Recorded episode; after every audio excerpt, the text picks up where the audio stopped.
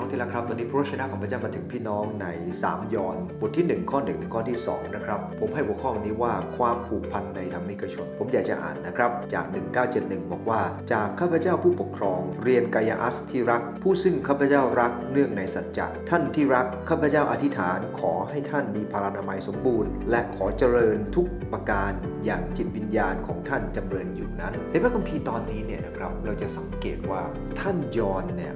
ได้เขียนจดหมายไปยังกายอัสซึ่งเป็นผู้ปกครองคนหนึ่งหรือเป็นผู้นำคริสตจักรแห่งหนึ่งซึ่งไม่รู้ว่าที่ไหนแต่รู้ว่าอยู่ในศตวรรษแรกแน่นอนจดหมายนี้นะครับไม่ได้ระบุว่ากายอัสนามสกุลอะไรเพราะว่ากายอัสเนี่ยมีเยอะมากในพระคัมภีร์นะครับอยู่คนละที่คนละแห่งกันแต่เราขอบคุณพระเจ้าครับท่านรู้สึกชื่นชมยินดีในชีวิตของกายอัสอย่างมากความผูกพันของท่านกับกายอัสนั้นแค่พูดแค่2อันนี้ทำให้เราเข้าใจและเป็นแบบอย่างกับเรา2ประการด้วยกันครับอันที่1ก็คือเป็นการผูกพันที่เกิดขึ้นจากฝ่ายวิญญาณในข้อที่1ได้กล่าวไว้ว่าผู้ซึ่งข้าพเจ้ารักเนื่องในสัจจะท่านยอห์นได้รักกายอัสเนื่องจากสัจจะ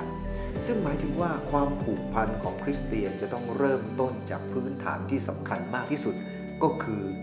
การที่แต่ละคนรักสัจจะของพระเจ้าสัจจะคืออะไรสัจจะก็คือความจริงในพระวจนะของพระเจ้าพระเยซูเป็นความจริงพระวจนะเป็นความจริงคริสเตียนเราเมื่อเรามีพระเยซูคริสต์เรามีพระวจนะของพระองค์มีพระวิญญาณของพระเจ้าซึ่งเป็นความจริงนั้นเป็นศูนย์กลางของเราทั้งหลายแล้วเราก็จะเกิดความผูกพันที่ใช้การได้นะครับแต่ความผูกพันนั้นจะเกิดขึ้นไม่ได้ถ้ามันเป็นเพียงการผูกพันที่เกิดขึ้นโดยลำดับความสำคัญไม่ถูกต้องโดยการที่เป็นการผูกพันด้านเนื้อหนังก่อน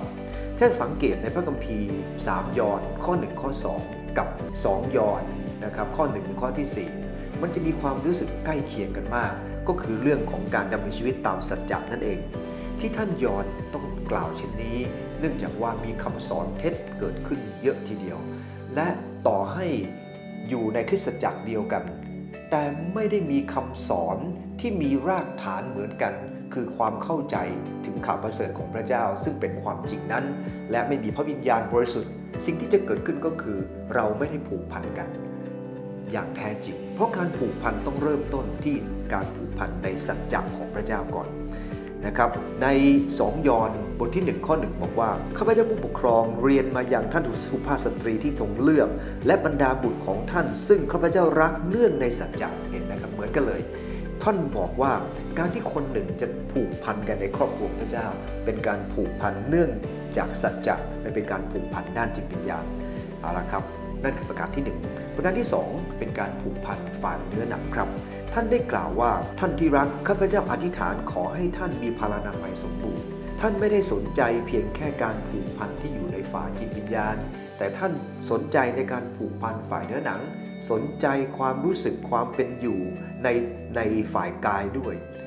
ขอบคุณพระเจ้าครับท่านเปาโลแตกต่างกับท่านยอห์นตรงที่ว่าท่านเปาโลไม่ค่อยอธิษฐานเพื่อสุขภาพของใครนะครับแต่ว่าท่านยอห์นเนี่ยนะครับกลับอธิษฐานเพื่อสุขภาพของคนอื่นแน่นอนนะครับท่านเปาโลอาจจะรู้ว่าคนนั้นคนนี้สุขภาพเป็นยังไง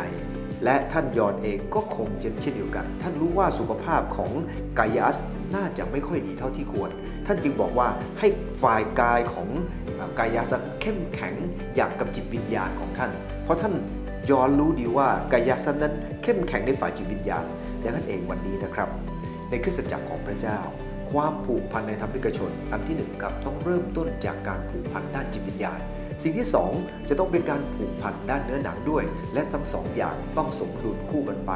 นะครับเพียงแต่ต้องลำดับฝ่ายจิตวิญญาณมาก่อนและฝ่ายเนื้อหนังถึงจะตามมาแต่ถ้าลำดับผิดเมื่อไหร่แล้วก็มีหวังคริสตจักรวุ่นวายครับขอพระเจ้าเมตตาครับ